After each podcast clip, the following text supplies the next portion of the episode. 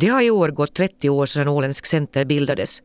Och det program du nu lyssnar på ska ge bakgrunden till bildandet. Vi ska se på hur partiet har utvecklats genom åren och ta en titt på dagsläget och också fundera lite på framtiden med en rad centerprofiler.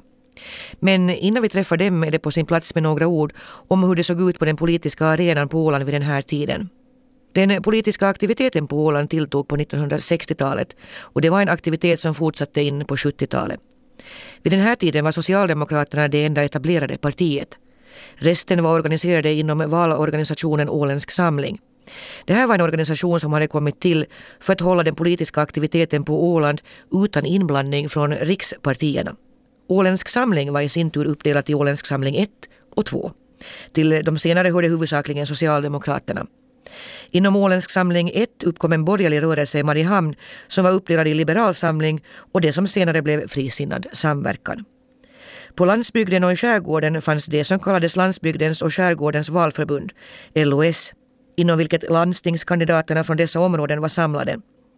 Vid valet 1971 fick LOS hela 17 mandat, men som grupp i landstinget fungerade man dock aldrig. Vid följande val, 1975, uppstod en spricka i LOS. En grupp gick ut och bildade valförbundet LOS Liberalerna, som senare slogs ihop med Liberal Samling i Mariehamn.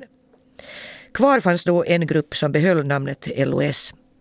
Efter valet 75 uppstod tämligen stor förvirring på grund av vissa märkliga övergångar från LOS Liberalerna till LOS. Och det var den förvirringen som bildade grogrund för bildandet av Åländsk Center. Den som i tiden tog initiativ till att bilda Åländsk Center var Karl-Anders Bergman, bonde och fiskare från Hammarlands Sålis. Det allra första mötet, ett hemligt sådant, hölls den 13 januari 1976 och till det här mötet var bara en liten krets kallad. Det första offentliga mötet hölls en dryg månad senare, den 22 februari på Hammarbo. Men vad var det som fick Karl-Anders Bergman att agera som han gjorde? Ja, det bara blev så. Det var lite oredigt då tyckte jag efter ett val där och så började jag planera och Årens Center. Det tog väl kanske ett halvår innan man kom till första mötet. Och det var ett oerhört hemligt möte den 13 januari 1976. Varför skulle det vara så himla hemligt? Ja, det var väl därför att inte vi ville att massmedia skulle förstöra för oss. Var ni rädda för att eh, det skulle skrivas sönder på något vis och pratas sönder? Ja, säkerligen var det så. Jo. Jag har förstått att eh, du ringde runt då och vidtalade folk som, som du tyckte att du ville ha med i partiet, stämmer det? Det stämmer nog att de första måste man nog handplocka. det var så jo. Hur tänkte du då när du handplockade folk? Ja, jag hoppades att det skulle gå bra. Det var väl det. Och hur gick det då? Det gick bra. Eh, det tog inte så länge efter det här första mötet innan ni hade ett eh, offentligt möte på Hammarbo. Det var i slutet på februari då, då 76. Och till det kom det bra mycket folk, ungefär 150 personer står det i, i eh, olika papper att läsa. Eh, var du förvånad över uppslutningen? Ja, det tror jag nog att jag var, men jag tror det var närmare 200 om jag minns fel. Vad var det som gjorde sist och slutligen att, att folk som var med på de här mötena tyckte att, att jo, vi bildar ett nytt parti? Ja, jag tror de ville ha något nytt och sen att man kunde föra ett politisk dialog mellan fältet och beslutsfattarna. Och varför blev det just ett centerparti? Det kunde ju egentligen ha blivit vad som helst. Åland är ju gjord för centerpolitik. Hur menar du då? Politiska livet är så. Ja, det är ju skärgården och landsbygden och en, en centralort. Så det är det här med att, att hela detta Åland ska kunna leva och verka på lika villkor som har varit viktigt för dig då? Ja, det tycker jag att alla ska ha samma möjlighet. Men hur mycket spelar det egentligen in att, att man i Sverige eh, just då i slutet på 70-talet eh, hade en sån här riktig centervåg. Jag menar Torbjörn Fälldin regera och, och så vidare. Nå, kanske en liten eh, inverkan hade, men jag tror inte att den hade så hemskt mycket som man skulle tro. Jag tror inte det. Jag tror folk de bara kom med. Det gick väldigt lätt. Men varför tror du egentligen, när det nu gick så där enkelt, varför tror du att det tog så lång tid innan man liksom kunde bilda ett parti enligt modell som man nu har både öster och väster om oss. Och istället höll fast vid de här olika valförbunden. Ja, det var ju valförbunden, det var ju inte partier utan det var ju sammanslagning av skärgården och landsbygdens valförbund var det som var egentligen ingen alls partibildning. Och de verkar ju bara under den här valperioden. Och sen var det, eller till valen verkade de och sen var det ju slut. Sen man, hade man ju ingen kontakt med dem mer. Mm. Så man kan ju egentligen säga att, att de som sen satt i, eh, i, i landstinget på den tiden, de satt där på sina egna stolar och så var det inte så mycket mer med det. Ja, de satt där i fyra år och sen fick man prata med dem igen när nästa val kom. Jag menar, man tycker ju att, att äh, Åland var ju i alla fall ett modernt samhälle då på 60-talet redan att, att det skulle kunna skett redan då men det dröjde ända till mitten på 70-talet innan, innan det var moget. Jag tror nog att det fanns folk som försökte bilda center förut men klarade inte av det. Jag tror att det fanns det. Även de som var politiskt aktiva. Du blev ju ordförande för Åländsk center, den första ordföranden. Eh, men du är en ganska tillbakadragen person som jag uppfattar det. Hur kom det sig att du gick med på att ställa upp som ordförande? Nå, jag lovade två veckor från allra första början tills den interimstyrelsen skulle konstituera sig. Men sen blev det faktiskt fyra och ett halvt år. Det sa Karl-Anders Bergman. Under dessa fyra och ett halvt år hann han lotsa Åländsk Center genom ett val som gick mycket bra. Men efter det valde Karl-Anders Bergman att lämna dagspolitiken åtminstone på landskapsnivå, men fortsatte en tid inom lokalpolitiken i Hammarland. Men så här i efterhand så kan man konstatera att något av en doldis, det är han allt initiativtagaren till Åländsk Center. En som varit desto mer synlig genom dessa 30 år är Ragnar Erlandsson, som var en av de personer som Karl-Anders Bergman kontaktade inför bildandet av Centern. Vad tänkte han då när han blev ombedd att komma med? Det är klart att man bör fundera efter att ska man engagera sig i ett sånt här, sånt här stort projekt, för man visste ju att det skulle innebära mycket arbete och, och också stora risker givetvis. Men det var ju det allmänna politiska läget som var sånt då att vi tyckte att något måste göras här egentligen för att skapa ordning i det, det, det politiska livet på Åland som, mm. eller som, som då rådde. Det var det här landsbygdens och skärgårdens valförbund som hade spruckit inför valet 1975 och den förvirring som sen uppstod som gjorde att det blev ganska råddigt. Ja, förvirringen uppstod därav att, att splittringen skedde 1975 inför 1975 års val. Men sen när man skulle bilda landskapsstyrelse Eh, i slutet på 1975 så visade det sig att LOS, Liberalernas ledare, gick över till LOS och skulle liksom väljas in i, i landskapsstyrelsen på LOS platser. Och det där förstod inte fotfolket, finesserna i, i, i de där hoppen från ena lägret till det andra. Och man tyckte att man har blivit mer eller mindre liksom lite så här då bedragen av, av, av de som då stod i ledningen för, för det politiska etablissemanget. Att det gick så där lätt att byta eh, läger. Så grogrunden kan man säga i så fall att var ganska god för att göra någonting. Det, utan vidare var det så att det fanns en tror jag, folklig beställning på att man skulle ordna upp eh, politiken på Åland från personpolitik till mera parti eller organiserad form av politiskt samarbete. Jag frågade också av Karl-Anders Bergman varför det var så viktigt att hålla ett hemligt möte. Och han sa att det var för att man inte skulle, ja, det inte skulle skrivas för mycket om det och pratas sönder. Vad har du för uppfattning om det? Ja, nu var det ju så för att det var som jag sa ett risktagande och, och vi ville ju inte utsätta de personer som kom på möte heller för, för att bli liksom uthängda i, i, i massmedia egentligen utan, utan vi, vi skulle komma överens om att vi skulle sondera terrängen och, och då kalla till ett, ett, ett stormöte och till detta stormöte då som hölls den 22 februari så skulle vi ha liksom riktlinjer för ett program. Vi ska återkomma till det mötet och till de riktlinjerna men jag är ändå lite förvånad över att, att det fanns en sån politisk nästan omogenhet och, och rädsla eh, 1976 på Åland. Jag menar, politiska partier var ju vardagsmat överallt runt omkring oss. Men inte på Åland? Nej, men inte på Åland. Där, där, där skulle man inte vara politiskt bunden till någonting. Socialdemokraterna har, har, var ju det, men, men de var liksom vid sidan om på något sätt. Medan de här övriga så, så skulle inte bekänna politisk färg, för det var inte liksom, vad ska vi säga, rumsrent då att, att, diskutera politik i olika organisationer. Men vad tror du att det berodde på att, att man hade de här tankarna på Åland? Ja, det är svårt att säga. I stan fanns ju mer av den här varan, men man var nog väldigt liksom bunden ute till, till kanske olika personer och det fanns ju ett personval och så vidare. Och, och man, man, man, tyckte att, att, att, att Åland skulle klara sig utan det här. Och därför var det ju så. Och sen var det dessutom det att, att själva namnet Centern eh, hade väldigt dålig klang vid den här tiden på Åland. Och vad berodde det på? Jo, man kunde, man, när man inte hade politiska organisationer så bedrev man politik liksom i, i mindre slutna rum som sen drev oerhört kraftig lobbyverksamhet gentemot de invalda. Och, och, och eh, tidningen Åland lanserade då, vid de här tiden en, en, ett uttryck som heter Centerjuntan.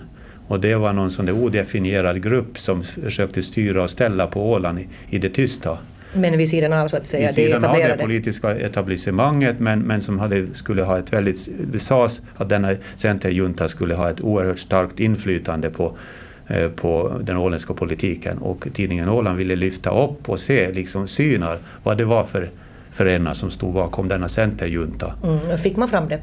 Det kom väl aldrig fram egentligen. Därför var det här eh, namnet Åländsk center ett, ett, liksom ett, ett oerhört stort risktagande att ta just det namnet. Mm. Därför betonar vi också att vi skulle bilda ett centerparti enligt nordiskt mönster för att komma runt det här problemet vi hade internt här på Åland. Men det var ju också, det låg ju ganska bra i tiden det här eh, där 1976. Jag menar, eh, i Sverige hade man en, en centervåg vid den här tiden. Utan vidare var det ju så, alltså Centern i Sverige lanserade ju det här miljötänkandet då som någonting nytt och, och, och så vidare. Och, och det, det, hade stort, stort genomslag där och Centern blev ju regeringsparti och med Torbjörn Fälldin som statsminister. Och, och, och, och, vi hade ju livliga kontakter dit och fick ju mycket också goda idéer därifrån hur man skulle driva praktisk politik. Mm. Och Centern i Finland har ju alltid varit stark. De har ju alltid varit starka.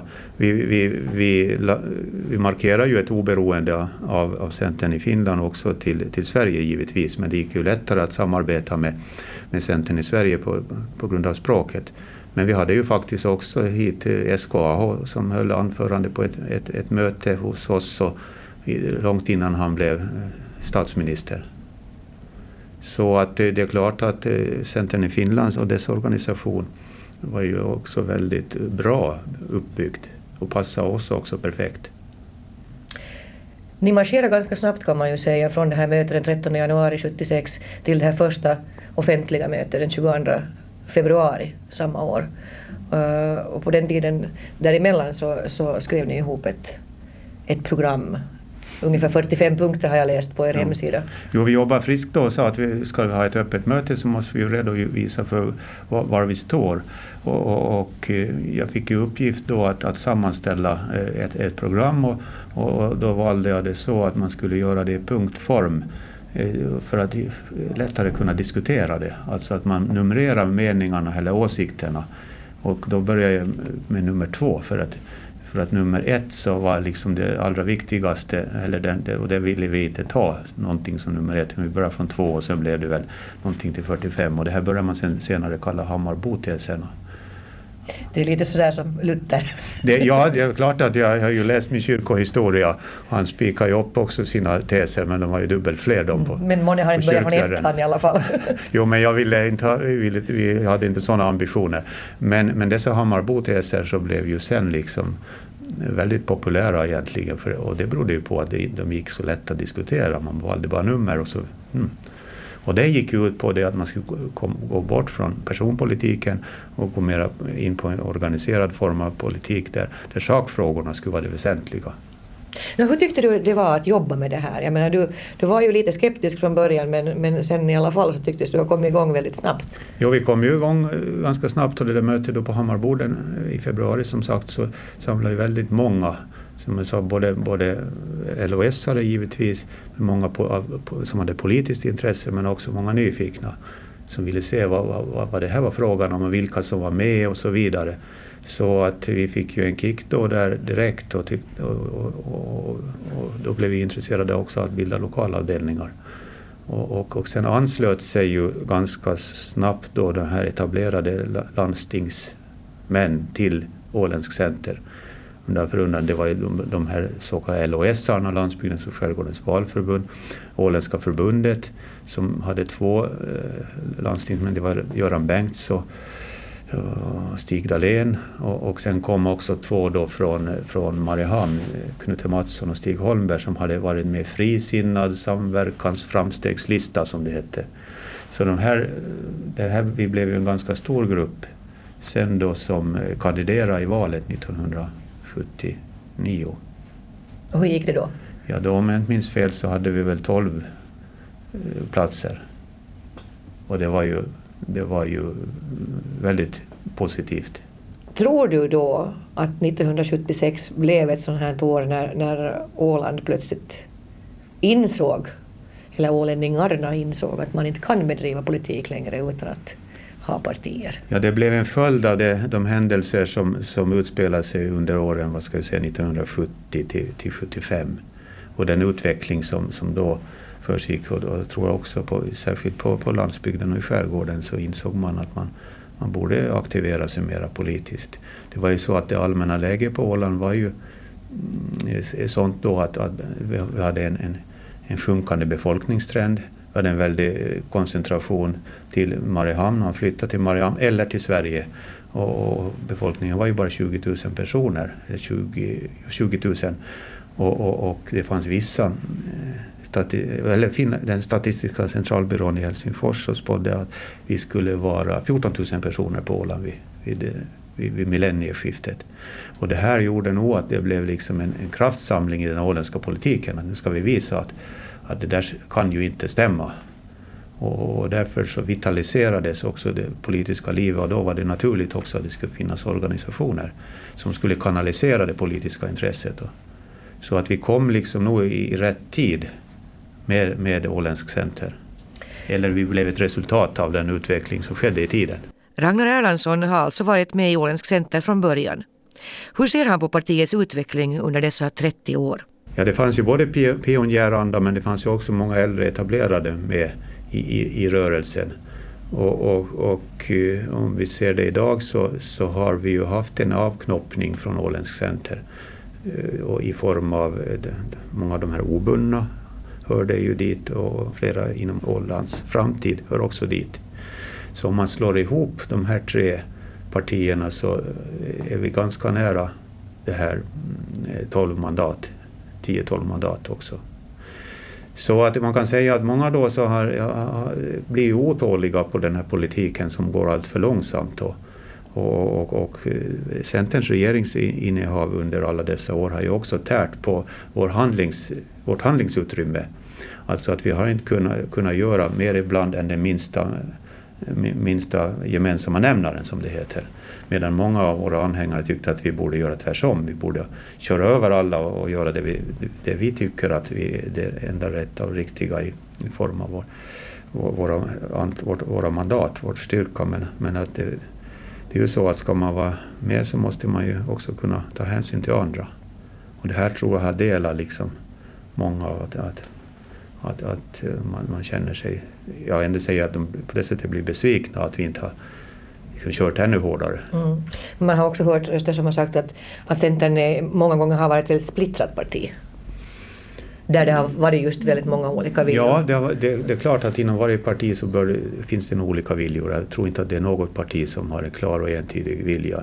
Utan man, man har en, en, ganska livlig debatt och, och, den har vi aldrig liksom tryckt ner på något vis. Och därför framstår vi ju ofta så. Men, men jag tror att där, där vi har haft en bra debatt och olika viljor, där har vi också tror jag visat vår styrka. Det, det är när man inte har velat debattera utan man, har gått och, och, och liksom sura och, och vandrat sin egen väg som, som, som det har lett till splittring. Men hur mycket har, har det betytt för Centern som helhet att så att säga blöda på det viset att, att det har knoppats av andra grupperingar? No, det är klart att när vi hade 12 mandat så var vi betydligt kraftigare än vad vi är nu med sju. Och därför är vårt handlingsutrymme också mindre givetvis. Och sen har vi, i början hade vi inte de allra tyngsta positionen, det vill säga lantrådsposten.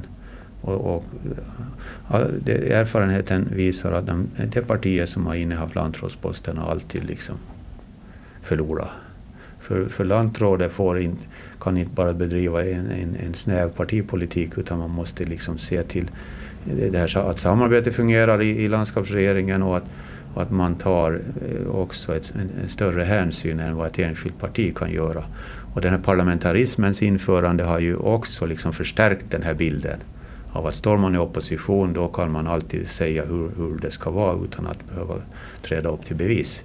Men det måste man göra i regeringsställning och det, det, det har ju också Centern då drabbats av förstås av, av, av det här att man alltid har fått liksom stå i skottgluggen. Parlamentarismen har ju också kritiserats ganska mycket men, men är den ändå inte bra att ha? Ja visst, för det finns ju inte något bättre system. Vi gick ju från det där gamla eh, kommunala systemet med, med att alla skulle vara med i regeringen beroende på eh, antal mandat och så vidare. Och det var ju inget bra system det heller för det ledde ju till, till oerhörda slitningar inom landskapsstyrelsen. Man satt ju och röstade dagligen om olika frågor. Och, och sen när man förde ärendena till, till landstinget visste man ju inte hur det skulle sluta. Och med tanke på de stora problem och stora ärenden vi haft nu med EU-anslutning och mycket annat så skulle vi inte ha klarat av en, det, det, klara oss i det gamla systemet. Om vi inte haft en regering som får fatta ett beslut, ta ett ansvar och driva den här frågan. Och sen är det givetvis bra med opposition som kritiserar och, och, och det här och ifrågasätter. Det hör också till det här systemet. Annars så skulle det också leda snett om det inte fanns någon sån. Mm. Men skulle det vara bra för Centern att sitta lite i opposition mellan verserna? Jag tror att det kanske skulle vara bra egentligen att göra det. Och, och, och om man tänker snävt då på, på Centern som parti, om man vill föröka sig, att det skulle vara bra säkert. Jo.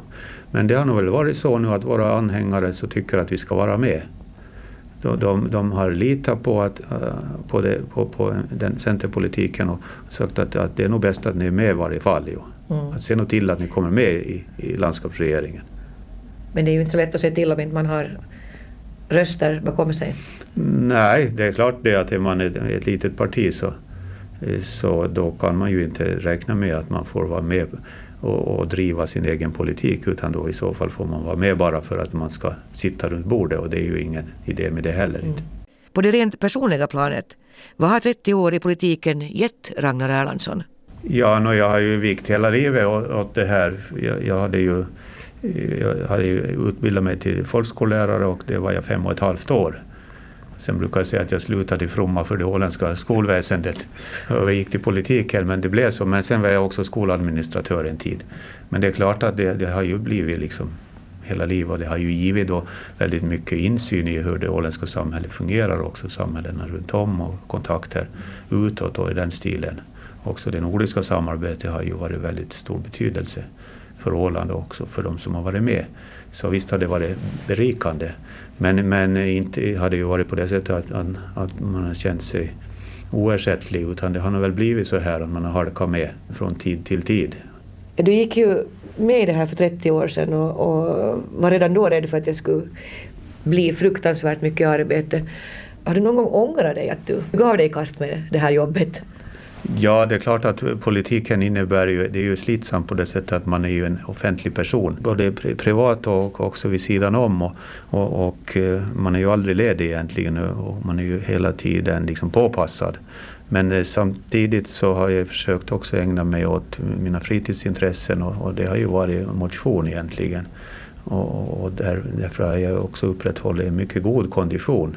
Och det har jag fortfarande så att jag kan eh, mäta mig med min åldersgrupp, inte bara på Åland utan i hela Norden egentligen. Och det här har ju underlättat också att man, man har bättre balans. Men, men det är klart att det har ju också slitit på, på familjen på det sättet att när, när barnen var mindre eh, så, och, så blev de ju också utsatta för frågor. Jag kommer ihåg när när sonen började i Ålands Lyceum så frågade ju lärarna, lektorerna där att är du liksom Ragnar Erlandssons son?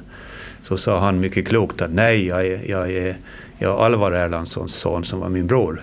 Och därmed parerade han den frågan. Mm. Så man kan säga att det finns alltid ett visst pris att betala ja. för att man kommer från en politikerfamilj? Ja, det får också familjen stå ut med och därför är jag ju tacksam för att man har klarat av det då. Så det, det är ju precis, men sen är det klart att det är frågor här som, som man inte får lösta och som, som man får dras med och dras med och det leder inte till någonting och så får man börja igen. Och, och, men det liknar ju liksom den här maratonträningen. Det, mm. Att man kanske inte ens i, i, i sån form den dagen man ska springa så, så att man kan ställa upp av olika orsaker. Så det har ju varit inom politiken också, att man drar ett, vissa saker och det leder inte till någonting.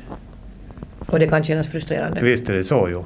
Om Ragnar Erlandsson får vara lite visionär, var ser han att Åländsk Center står om fem till tio år? Partiet är ju givetvis med i den åländska politiken och, och eh, jag tror också att eh, den nyrekrytering som är på gång och den, den omformning av politiken nu som, som är på gång också, att vi moderniserar det hela gör att, att, att vi är en kraft att räkna med också i framtiden. För att ja, det, det, det, behövs, har det visat sig, mittenpolitik i, i, i Norden och, och, och också här på Åland. Så att vi kan vara en stabiliserande faktor därför att vi har dokumenterad förmåga att samarbeta också med vänster men också med, med, med högerinriktade krafter. Mm. Och samtidigt ha en, en klar linje under eh, de här 30 åren som gått så bland de stora frågorna som som ju har varit uppe på agendan har ju varit självstyrelselagsrevisionen och det har varit det här EU-inträdet och, och, och sådana saker. Ser du nu några jättestora frågor framöver? Är det skatteövertagandet? Ja, det är ju den stora frågan egentligen det då. Och, och, och hur ska man då forma ett åländskt samhälle i, i, i, i, en sån situation? Det är ju så att med, med skatteövertagande är det ju så mycket annat att man måste ju komma överens med, med riksmyndigheterna. Och det kanske i och för sig blir en, en svår nöt. Därför att de har ju alltid varit lite misstänksamma gentemot Åland när det har varit skatteövertagande. För de, de, de förstår, och kanske med all rätt, att vi har varit ganska fiffiga här på Åland att, när det gäller ekonom, ekonomi. Och att vi skulle då skapa något system här som, som skulle gynna oss allt för mycket. Också på bekostnad av, av övriga Finland. Men dagens eh, vad ska vi, skattesystem är ju också eh, kringskuret av, av begränsningar. Så att den faran är väl kanske inte överhängande. Men, men eh, jag tror att det är en bit kvar ännu innan vi kan överta skatterna. Men, men vi är i alla fall på gång internt nu på ett helt annat sätt än vad vi varit tidigare i den här diskussionen. Och jag tror att vi kan bli eniga här på åländsk botten. Det som vi inte var då i början på 80-talet när den, den nuvarande självstyrelselagen liksom snickrades ihop. Det sa Ragnar Erlandsson, tidigare partiledare, lantråd och talman och numera en av Centerns lagtingsledamöter. Vi ska nu träffa en av kvinnorna i Centerleden, nämligen Anne-Maj Persson från Sund. En kvinna som också haft många olika politiska uppdrag under en lång följd av år. Men vad var det som lockade henne in i politiken? Ja, det var nog när, eh, genom att jag hade barn som började skolan småningom, fyra stycken barn då. Och jag kom med i skoldirektionen. Och jag hade väl alltid haft ett samhällsintresse nog inom mig och följde mycket med samhällsskeenden och politik. Men då när jag själv kom med i direktion så tyckte jag ju att det var väldigt intressant att kunna vara med och påverka. Bland annat då barnens framtid förstås. Och det är väl, det är väl de man jobbar för. Men varför blev det just Centern? Centern var naturligt för mig eftersom vi hade jordbruk. Och på den tiden när Centern bildades så var ju majoriteten då inom Centerpartiet så var väl jordbrukare och, och landsbygdsmänniskor överhuvudtaget förstås. Så att eh, jag tyckte att jag kände mig mest hemma där och att deras program passade mig och mina värderingar. Ändå kanske man kan säga att Centern åtminstone i början hade lite av en gubbstämpel. Det hade det utan vidare. Det stämmer nog. Men jag tror att på landsbygden så kanske vi inte hade så mycket den här uppdelningen hemma. Med, eh, att man hade tänkte så mycket skillnad på gubbar och, och fruntimmer då, utan där jobbar man ju sida vid sida. Vi, eh, min man och jag, vi jobbar ju ute vi hade djur och vi var ute på åker och äng och vi jobbade med barnen. Men hushållet var väl nog mitt gebit förstås. Men på något sätt så var kvinnorna nog med i männens arbete så vi kanske var lite mer maskulina, vi centerkvinnor på något mm. sätt. Så du upplever inte att det var så att, att ni stod för kaffekokandet och det, det är annat, andra trevliga i sammanhanget medan gubbarna fick sitta och besluta? Jo, kanske nog inom själva partiarbetet så blev det väl nog ganska mycket så i början. Men eh, att, inte så mycket ändå tycker jag. För när vi var med på mötena höjde vi våra röster och vi kom med förslag och vi blev nog hörsammade. Så jag, jag, hade ju inte kanske sånt behov heller av att hävda mig då ännu. Att det, blir, det har blivit mer och mer. Nog. Vad är det som har gjort att ditt behov av att hävda dig har, har vuxit med åren? Ja, det är svårt att säga det, men jag tror av uppfostran. Mina föräldrar var ju födda på slutet på 1800-talet, för jag är ju näst yngst i en barnaskara på nio stycken. Så de var gamla redan när jag började komma upp i skolåldern. Och, och man fostrar nog pojkar och flickor på olika sätt. Och det där tror jag nog satt i ganska mycket. Så för mig var det ganska naturligt det där att man skulle underordna sig männen. Men det har ju vuxit fram mer och mer hos mig. Den här att alla är vi människor och alla har vi samma rättigheter och, alla är, har vi samma värde. Är det här någonting som du tycker att du kan tacka ditt politiska engagemang för att du har kommit så att säga till en sån insikt och, och, faktiskt tar mera plats? Delvis har jag nog lärt mig väldigt mycket där. Men sen är det också genom privata händelser och, som har gjort att man blivit starkare. Att eh, sorger och sånt som man får gå igenom då när man lever ett liv så gör det också att man växer. Så det är väl både och. Men politiken har nog gett mig mycket råg i ryggen. Vad tycker du att har varit det viktigaste inom Centern, inom Centerns politik under de år som, som du har varit aktivt engagerad? Jag tycker att decentraliseringen, det här att, eh, som man nu har den, den här slogan att hela Orden ska leva, det tycker jag fortfarande är väldigt viktigt. Jag tänker på skärgård och randområden och landsbygd. Stan har liksom en egen växtkraft på något sätt. Men randområdena, de här ytterkommunerna, får nog kämpa ganska mycket. Och det här att, att få bibehålla den service vi har, det tycker jag är väldigt viktigt. Hur tycker du att, uh, att ni har lyckats då, era strävanden inom partiet? Jo, jag tycker nog att vi har lyckats bra. Det som väl har komplicerat det hela så är väl den här EU-anslutningen som ju har varit väldigt svår för jordbrukarna. Att de här nya direktiven som kommer då, anpassningen till det, så har ju gjort att, att jag kanske ser lite mörkt på, på jordbrukets framtid. Men man, man måste ju fortsätta att hoppas att man ska kunna överleva också på jordbruket. EU har medfört en ökande byråkrati. Du sa faktiskt redan för 26 år sedan att byråkratin var ett problem. Mm, det gjorde jag. Om du ser det nu så här i backspegeln? Jo, så är det fortfarande ett problem och man, man fick ju höra sen då när, när datan började komma att vi skulle få ett papperslöst samhälle och att allt skulle bli så mycket lättare. Men det har ju visat sig att det har blivit tvärtom egentligen. Så den där byråkratin är nog, den bara växer skulle jag säga. Så där har vi nog svårt att komma till rätta med den. Men det är kanske är någonting vi måste lära oss leva med. Men hur mycket har så att säga politiken påverkat byråkratin tror du? Ja. I och med att allting ska manglas på så många olika nivåer. Jo, det, det har säkert påverkat.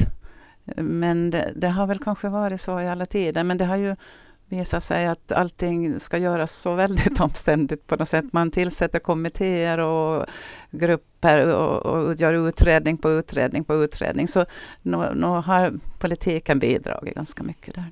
Det tycker jag. Men var politik lättare förr då? Det kanske var lättare på ett sätt. Men ja, det är svårt att säga. Men jag tycker då att man liksom kunde vara...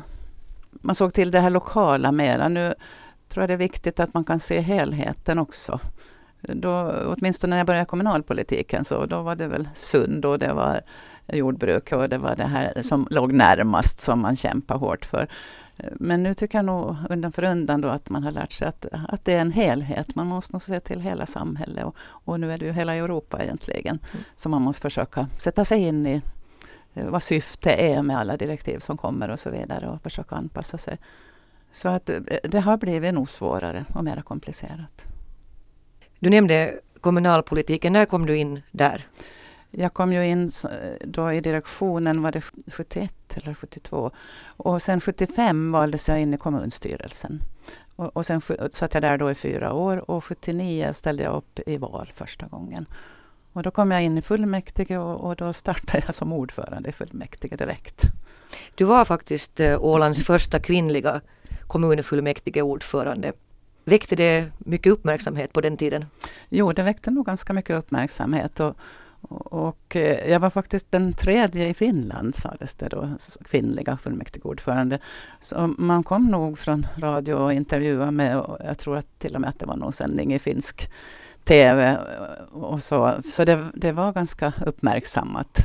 Men för egen del så kändes det ju ganska naturligt på ett sätt, men det kändes ju som ett stort ansvar nog. Och det blev nog ganska tungt också. Det blev också så att Anne-Maj Persson satt bara ett år som kommunfullmäktiges ordförande i Sund. Däremot har hon suttit åtta år som suppleant i landskapsstyrelsen och två perioder, alltså även det åtta år i lagtinget och det sammanlagda engagemanget inom kommunpolitiken blev drygt 30 år. Alla engagemang inom såväl kommunpolitik som landskapspolitik innebar mycket arbete vid sidan av det arbete det innebär att ha en stor familj. Frågan är om hon någon gång har ångrat det stora politiska engagemanget. Nej, det kan jag väl inte riktigt säga. Jag kan säga att, att då 1980 kom jag ju också in samtidigt som suppleant till landskapsstyrelsen då för Ragnar Erlandsson.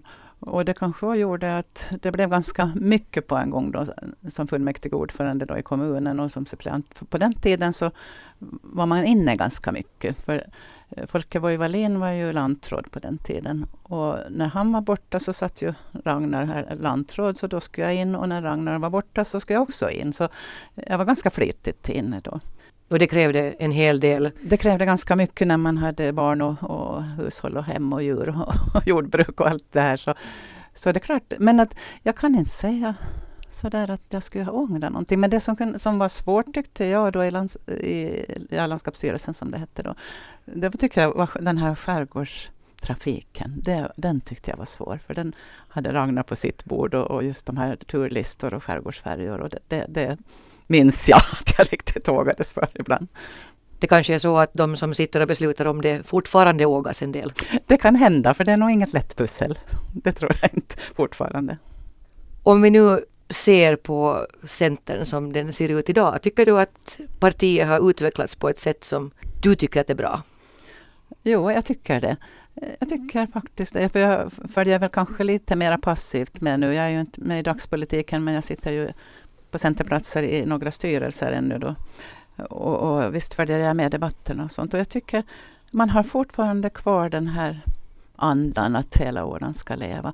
Och just nu när den här kommunreformen är flitigt debatterad så håller jag helt med om, om det som Centern nu fortfarande för fram. Att samarbete och, och kanske reformer av olika slag. Men att man ska försöka bibehålla kommunstrukturerna ändå så länge som möjligt. Jag skulle också vilja be dig vara lite visionär när det gäller partiet. Var tror du att det står och hur tror du att det mår om sådär fem, tio år? Ja, det är ju aldrig lätt att sia och särskilt inte om framtiden brukar man säga. Så det, men jag tycker att det finns en stabilitet inom Centern. Just den här att man tänker på, på alla. Eh, det har väl kanske mera utjämnats det här stad och landsbygd, att det var mera koncentrerat på landsbygd förr. Och som jag sa så är det ju mera helheten nu kanske som man ser till för att man är ju beroende av varann, stad och landsbygd. Och jag tror att den känslan och den målinriktningen kanske blir ännu starkare. Vi måste breda ut oss, liksom både skärgård och landsbygd och stad måste rymmas inom Centern. Och man måste se till allas bästa. Men vi måste, få ha, all, vi måste ha allt kvar. Alla människor ska kunna leva där de vill och trivs. Och den här gubbstämpeln vi pratade om, den är numera borttvättad. Den är ju inte borttvättad om man ser till numerären i lagtinget till exempel och så vidare. Men att det tror jag inte beror på att gubbarna på något sätt förtrycker, utan det beror nog på att det kanske är svårare att få kvinnor att ställa upp i val. För det har ju visat sig att vi har aldrig kommit till lika många kvinnliga kandidater som manliga. Och det är väl nog ett måste om man ska kunna jämna ut den här platsfördelningen i lagtinget. Vi måste ställa upp och vara beredda att ta ansvar. Så det är också en sak som de som jobbar aktivt inom partiet fortfarande har att ha i åtanke framöver. Det är det absolut. Men jag tror också att det kommer naturligt för att våra unga kvinnor nu och våra flickor så är ju mer aktiva ute i samhället än man var då när Centern startade. Så det är på något sätt naturligare för dem kanske nu att ta samhällsansvar också när de redan är ute i arbetslivet på ett annat sätt. Det sa Anne-Maj Persson från Sund. Året efter att Centern grundades kom Ungcentern igång under en, på den tiden, totalt okänd ynglings ledning. Denne okände yngling var Roger Nordlund, idag Centerns partiledare och landråd sedan sju år tillbaka. Så här säger han idag om vad det var som lockade honom till Åländsk Center. Det var utan tvekan självstyrelsen och jag tyckte Centerns mycket starka engagemang i självstyrelsefrågorna som gjorde det att jag drogs med i Centern. Du var bara 20 år 1977 men hade tydligen ändå funderat en del på det här med samhällsbyggnaden och annat. Eh, det stämmer, jag följde med i massmedia och eh, så fanns det ju några duktiga politiker i Jomala, bland annat Göran Bengts, så hade jag väl följt med och faktiskt blivit lite bekant med för att när han körde hemifrån lagtinget på dagarna så stod jag ofta och liftade på vägen hemifrån Luset så att på det sättet plockade han upp mig och eh, kanske också egentligen plockade med mig i politiken på det sättet. Kan man säga att han är något av en mentor för dig? Ja, vi har fört mycket diskussioner under årens lopp och följts åt. Det här med att, att vara den första ordföranden för, för Ungcentern, vad har det egentligen betytt för dig?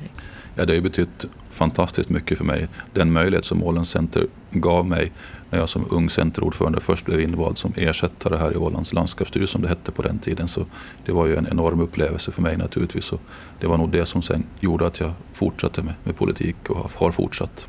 När man är ung så tycker man ju i allmänhet att man är väldigt duktig på det mesta. Eh, när man blir lite äldre så inser man att man kanske inte kunde riktigt så mycket då i sin ungdom. Hur ser du på det idag?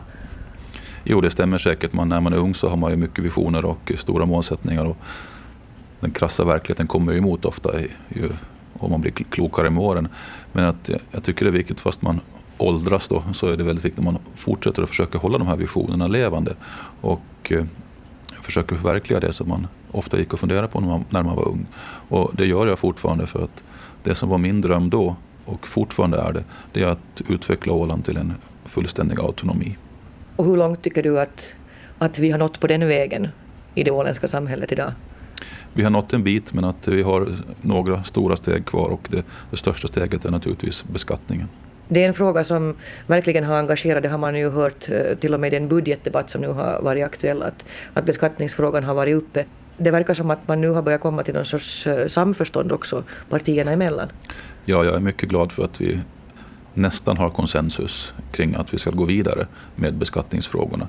Sen är det ju lite olika hur långt man är beredd att gå men redan det att alla säger nu att man är beredd att diskutera det så det tycker jag är ett framsteg. Nu gäller det att vi kan hitta en vägkarta och där tycker jag att den här parlamentariska kommittén som ska tillsättas av landskapsregeringen inom kort har en väldigt viktig, viktig funktion. Och jag tror att det som den kommer fram till kan bli ett historiskt resultat. Det är ju faktiskt också så att eh, det alldeles nu i dagarna har gått 15 år sedan du kom in i, i landskapsstyrelsen, det vi nu kallar för landskapsregeringen. Det halva Centerns historia har du suttit i regeringsställning. Är makten söt? Nej, makten är inte söt. Makten är, är ganska tung att bära ibland. Och eh, jag har suttit med 15 år här och de senaste som, sju åren som, som lantråd. Och naturligtvis har det varit en ganska slitsam period för både mig och, och min familj på, på många sätt och vis. Men jag har orkat och klarat av det tack vare att jag har en familj och framförallt en hustru som har ställt upp för mig och eh, gjort det här möjligt. För annars så skulle det inte ha gått. För att vara lantråd speciellt så det är ett eh, verkligen dygnet runt arbete. Och man, är man inte i tjänst så att säga, ute i offentliga uppdrag så har man ändå väldigt många saker man måste grubbla över. Tycker du att du har varit tvungen att betala något pris för den ställning du har? I viss mån kanske man har fått betala därför att eh, inte är det så roligt alla gånger att läsa alla omdömen om en själv och, och kanske den politik man för i olika mäss och så vidare. Men att samtidigt så måste man ha förmåga att stå över det här och, och se liksom vad det är det som är de, det verkliga innehållet i politiken och, och sak, vad är det som betyder någonting. Och eh, jag brukar ibland tänka som så att eh, och fundera om jag skulle vara politiker, om jag skulle bo i Sverige eller Finland. Och jag har nog nästan kommit till den slutsatsen att jag knappast skulle vara det. Utan det är för att jag råkar vara född och uppvuxen här på Åland som har gjort att jag har fått ett politiskt intresse och ett intresse för att eh, utveckla självstyrelsen och det unika samhället och de unika möjligheter som faktiskt den här självstyrelsen ger Åland. Sa Roger Nordlund. Med Anne-Maj Persson pratade jag en del om den gubbstämpel Ålands Center hade, åtminstone i början. Hur ser dagens partiledare och lantråd på den stämpeln? Så här säger Roger Nordlund. Det är säkert en, riktig bild som du beskriver av historien. Men om vi ser idag så har vi en helt annan fördelning inom Centern. Vi har närmaste jämn fördelning i vår lagtingsgrupp och här i landskapsregeringen så är vi också representerade av både män och kvinnor och ute i de olika kommunfullmäktige så är det också både män och kvinnor. Så att det tycker jag är en av de stora förändringarna som har skett inom Centern, att eh, kvinnorna har kommit allt mer och mer fram. Och vi har starka kvinnor, inte minst eh, i vår lagtingsgrupp. Vi har Gun Karlsson som är ordförande för lagtingsgruppen, ordförande för finansutskottet. Vi har eh, Veronica och som jobbar väldigt aktivt i, i lagtingsgruppen också och driver på olika frågor där. Och vi har Britt här i landskapsregeringen som jag tycker har, gör ett fantastiskt arbete när det gäller att profilera Åland ute i Europa. Men tänkte du någonsin på det då för länge sedan att eh, kvinnorna inom Centern hade en ganska undanskymd position? Ja, naturligtvis hade man önskat redan då att det skulle funnits flera kvinnor med i politiken men att eh, det har ju sen vuxit fram efterhand och eh, situationen på Åland var en annan på 70-talet och 80-talet än vad den är nu i början på 2000-talet. Mm, på vilket sätt menar du annorlunda? Ja, att vi har fått ett lite mer jämställt samhälle och det tycker jag är en positiv utveckling. Men var vi lite tröga då på 70-talet? Eller var det bara Centern som var trög? Det är möjligt, men att, eh, samtidigt så sades det då inom Centern att männen och kvinnorna skulle arbeta sida vid sida. Det var liksom en, en uttalad politik på det, på det sättet. Men sen märkte man att kanske det ändå behövs en speciell kvinnogrupp för att lyfta fram kvinnofrågorna och då gjorde man det för att få det mera upp på agendan. Och, och nu ser vi resultatet av det, att vi har ett jämställt parti. Så det var ett bra beslut? Det tror jag. Det var ett bra sätt att få med flera kvinnor och eh, få in kvinnorna på sådana poster som eh, där de märks och, och kan, kan påverka och, och, att man har fått goda, goda förebilder. För det är ju det som behövs i, i politiken generellt, att kvinnorna visar att de kan precis lika bra som männen sköta vilka uppdrag som helst. Och också inom vårt parti behövs de förebilderna och det tycker jag att vi har idag. Fantastiskt goda förebilder. En klar utveckling har alltså skett i fråga om jämställdheten inom Åländsk Center. Roger Nordlund sa tidigare under vår pratstund att politik innebär mycket arbete och stort ansvar. Men vad ger politiken tillbaka, sett ur ett lite mer personligt perspektiv? Om man ser för mig personligen så är det alla de fantastiska människokontakter som jag har fått under de här åren som politiker. Både som ungdomspolitiker lärde jag känna många av de politiker som nu är ledare i Sverige och Finland och i andra länder. Nu som lantråd de här senaste åren så har jag haft förmånen att träffa fantastiskt många engagerade och duktiga politiker i, i, hela Norden och till och med i Europa i och med att vi är också ute på den arenan nu. Och det tycker jag det är liksom gjort mitt liv väldigt innehållsrikt och intressant. Mm.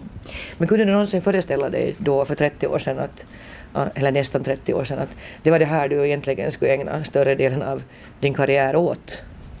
Eh, nej, det kunde jag inte. Jag, jag siktade nog på att komma in i lagtinget, det är helt, helt sant. Men jag är ju född och uppvuxen i Jomala så att min egentligen politiska ambition det var nog att bli ordförande i Jomala kommun, kommunfullmäktige. Men det är ju lite svårt nu eftersom jag bor i Mariehamn. Så det Men, lyckades aldrig? Nej, jag blev invald i fullmäktige faktiskt. Så jag har suttit en period i Jomala fullmäktige också. Men, men själva det här med att, att viga sitt liv åt, åt politiken. Eh, på något sätt så har man en känsla av att, att då ännu på 70-talet så var det här med politik kanske inte riktigt eh, det mest rumsrena man sysslar med på Åland. Det, det var ännu så att, att många partier var ganska lösa i kanten och, och sådär, att man ville inte riktigt gå in i bestämda fållor. Hur ser du på det? Det kanske var så, men samtidigt tycker jag ändå kanske att debattklimatet var lite bättre på den tiden. Det var inte så hårt som det är nu. Och jag tycker också att det fanns ett större engagemang ute i samhället bland människorna. Då när Centern bildades och vi bildade lokalavdelningar ute i nästan alla kommuner så tycker jag det fanns ett väldigt starkt lokalt engagemang. Och det kanske man saknar lite, lite idag tyvärr. Det skulle vara bra om vi skulle, skulle kunna återfå det därför att det tycker jag, förutom självstyrelsen, så tycker jag att det som driver mig det är att försöka hålla det som vi i Centern kallar hela Åland levande. För jag brukar säga att Mariehamn är en liten fin stad som vi kan vara jättestolta över. Men det som gör Åland unikt det är helheten, landsbygden och den fantastiska skärgården. Det gör Åland unikt i hela världen och det tycker jag det är vår skyldighet som både vi som bor här och vi som framförallt vi som är politiker att försöka bevara och utveckla. Men vad är det då som har hänt på vägen när debattklimatet har hårdnat på det sätt som du säger att det har gjort? Mediasituationen har blivit lite tuffare och hela liksom samhällsrytmen och man tar inom näringslivet också så är det inte det här långsiktiga utan det är kvartalsrapporterna som avgör det, de här snabba klippen och så vidare. Och lite det så drabbas vi också av inom politiken. Att långsiktigheten kanske har fått ge vika lite för det här dagsaktuella och det som ger stora fina rubriker. Så du menar att media är ett troll i det här sammanhanget? Ja, media är ju en, en medspelare i det här, absolut. Därför att politiker och eh, media samspelar ju egentligen i det här demokratiska livet. Och, eh, både på gott och ont naturligtvis. Och vi, vi måste liksom kunna leva med det tillsammans. Men är det ändå inte så att eh, det är bra för politiken att det finns flera olika massmedium som så att säga håller koll på vad ni sysslar med? Absolut, det är ju liksom kärnan i hela demokratin, det att det ska finnas olika synpunkter för att ingen har ju egentligen rätt utan i politik handlar det om att man ska kunna respektera. Man har själv en stark åsikt men man måste kunna respektera den andra partens åsikt lika mycket. För den kan ju vara lika rätt sett ur dennes synvinkel. Och då är det väldigt viktigt att vi har ett pluralistiskt samhälle där vi, alla åsikter får komma fram och sen är det väljarna som avgör vart fjärde år vilka politiker man väljer och så formar det samhället. Det som också är intressant är ju det faktum att Centern under så oerhört lång tid har suttit i regeringsställning. Och jag frågar faktiskt Ragnar Erlandsson om han tror att det skulle kunna vara kanske till och med bra för partiet att någon gång sitta i oppositionen och jag vill ställa samma fråga till dig. Jag tror det är viktigt för partiet att vi hela tiden har en förnyelse av människor och att det inte blir en stagnation på det sättet. Och det tycker jag verkligen att vi har nu. Vi har nya politiker som har kommit in. Vi har Britt Lundberg, vi har Veronica Törnros och vi har flera andra som finns också som kommer via olika kommunfullmäktige. För att ett parti som stagnerar, då tror jag att det är bra att man går i opposition ett tag. Men jag upplever verkligen att Centern idag utvecklas och att det har skett en, en väldigt stor förändringsprocess. Och en förändringsprocess som ibland kan till och med vara lite jobbig. Och det har vi ju sett att, eh, genom åren att vi har haft grupper som har hoppat av till och med. Vi har, vi går tillbaka i tiden så obunden samling så är egentligen utbrytare från Ålands Center. Och samma sak är ju de som bildade Ålands framtid för några år sedan. Det är också personer som inte har känt sig riktigt nöjd med den politik som Centern fört när det gäller eh, självstyrelsepolitiken. De skulle ville föra en ännu aktivare självständighetspolitik och profilera sig på det sättet. Medan vi då, Centern, har försökt utvecklas till att bli ett parti med helhetsansvar för hela Åland och där vi också har jämställdhet mellan kvinnor och män och liksom försöker föra en helhetspolitik. Och det här har inte alltid varit så lätt att kombinera. Hur högt tycker du att det priset har varit att betala för Centern, att man just har haft de här utbrytargrupperna som har bildat nya partier? Naturligtvis är det jobbigt, speciellt när man är partiordförande, att se att medlemmar eller röster försvinner från partiet. Men jag är optimist och jag tror att det här så småningom kommer att jämna ut sig och att vi återigen får en tydligare bild på den borgerliga sidan.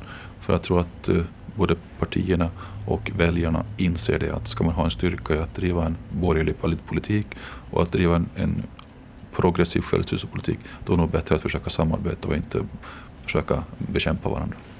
Om du nu så här inför ert 30-årsjubileum skulle kunna få vara lite visionär, var står Centern om sådär fem till tio år?